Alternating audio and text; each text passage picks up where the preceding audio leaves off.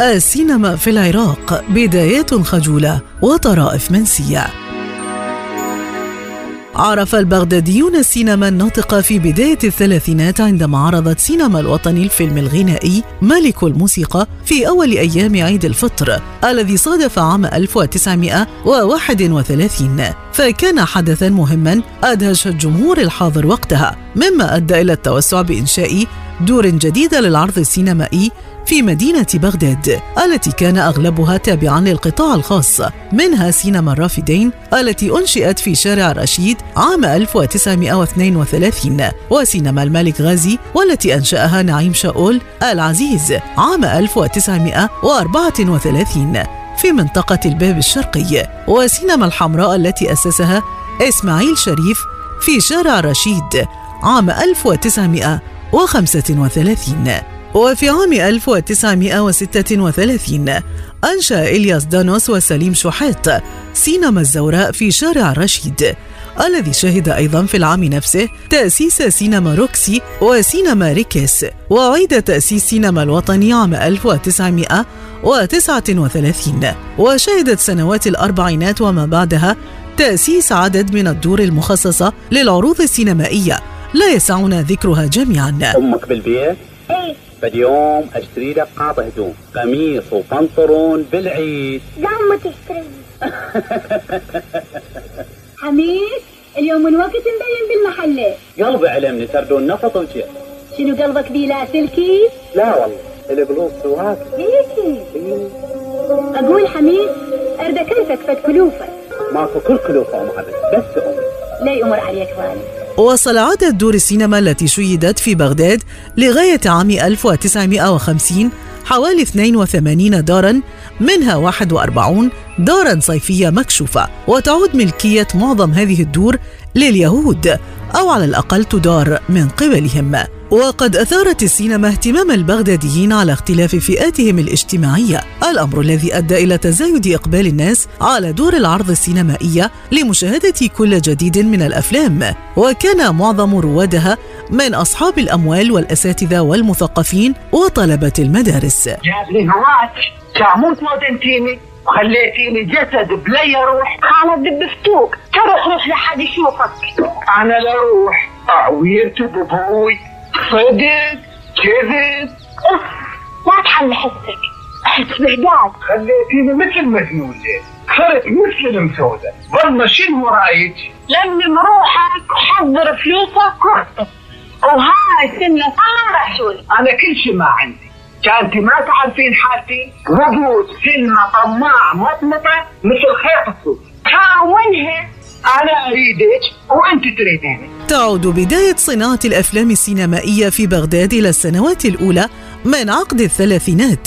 نذكر منها مفاتحة الفنان حق الشبلي من قبل وكلاء شركة فوكس العالمية للأفلام عام 1934 لغرض إنتاج فيلم روائي يقوم ببطولته. والمحاولة الأخرى لإنتاج فيلم كانت من قبل الإخوان حافظ ومصطفى القاضي وذلك عام 1938 لكن المحاولتين لم يكتب لهما النجاح.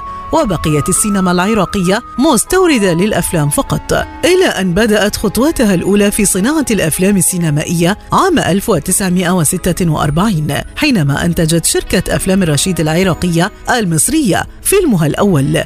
ابن الشرق الذي مثل فيه فنانون من العراق ومصر والسودان. من بينهم مديحة يسري وعادل عبد الوهاب وأحضار أبو عزيز وبشارة وكيم وعزيز علي وغيرهم. وأخرجه الفنان المصري نيازي مصطفى. وتم عرضه خلال أيام عيد الأضحى المبارك عام 1946 بسيطة يا ابن خويف بسيطة أنا لك.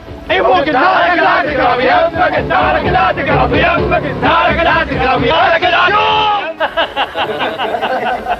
زلمة برب زلمة زلمة حوك فوق خيته طلع شيفنا خشب. حفوظ. حفوظ هذه دقة ما ينسكت عليها. اسكت يا ملا.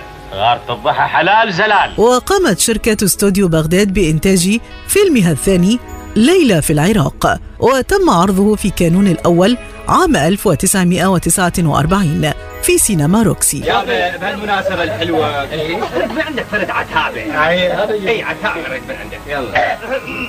يلا.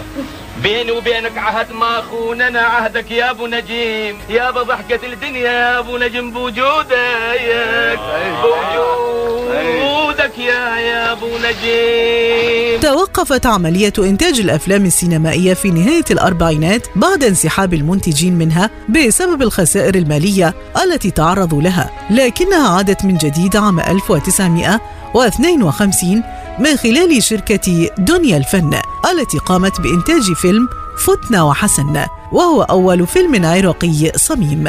كتب قصته والسيناريو وأخرجه الفنان حيدر العمر ويعتبره البعض البداية الحقيقية للسينما العراقية مع أن فيلم القاهرة بغداد كان أول فيلم أنتج في العراق أواسط الأربعينات لكنه لم يكن فيلما عراقيا خالصا. وحسن إنتاج فرح وتصوير ويليام سايمون.